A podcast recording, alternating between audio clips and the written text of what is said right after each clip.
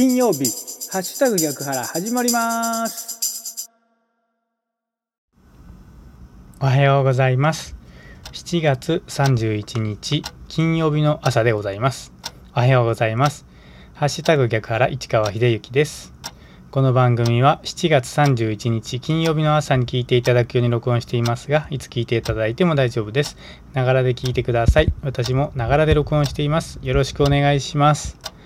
まずは今日の暦からいきましょう。今日7月31日の暦ですが、日の出時刻は5時1分です。日の入り時刻は6時56分です。正午月齢が10.4ということで、満月に近づいているお月様が見られます。今日7月31日の暦です。日の出時刻は5時1分でした。日の入り時刻は6時56分です。この情報は自然科学研究機構国立天文台 NAOJ のサイトを利用させていただきました。ありがとうございます。続きまして今日は何の日いきましょう。今日7月31日は蓄音機の日ということでございます。明治10年のこの日、エジソンが蓄音機の特許を取った1857年に音を記憶する装置としてフォノトグラフが発明されその後エジソンらによる改良を経て平面版であるレコードとその最盛期として蓄音機が発明された日本では明治43年日本初の国産蓄音機日本の本が発売されたこれには軍艦行進曲などが収録されたレコードが付属していた。ということで7月31日今日は蓄音機の日ということでございます。この情報は雑学ネタ帳というサイトを利用させていただきました。ありがとうございます。さあ今日は金曜日なので後世への手紙コーナーということでお届けいたします。ウェブ新聞逆の物差し更新聞後世への手紙にある数々のコラムから一つピックアップしてご紹介いたします。今日ご紹介する記事ですが、2020年7月26日に投稿があった記事、何々であるという記事です。どうぞお聞きください。何々である。世界は何々とか、日本は何々といった大きな主語ではなく、なるべく小さい主語の文章を書こうという話を聞いた。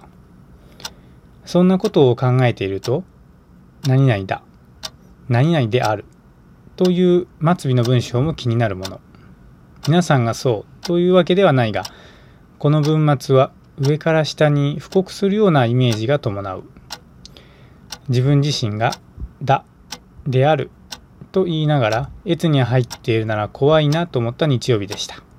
ひんやりする写真をどうぞ。という記事ですね。何々であるという文章を朗読いたしました。これはですね、私も非常に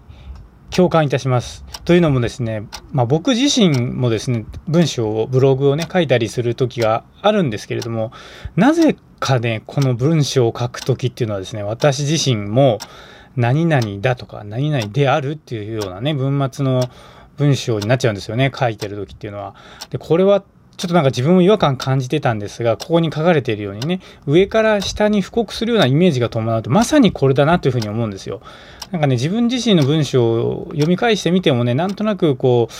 ちょっと偉そうだなっていうふうにね、見ることがあって、ちょっとなんか自分の書く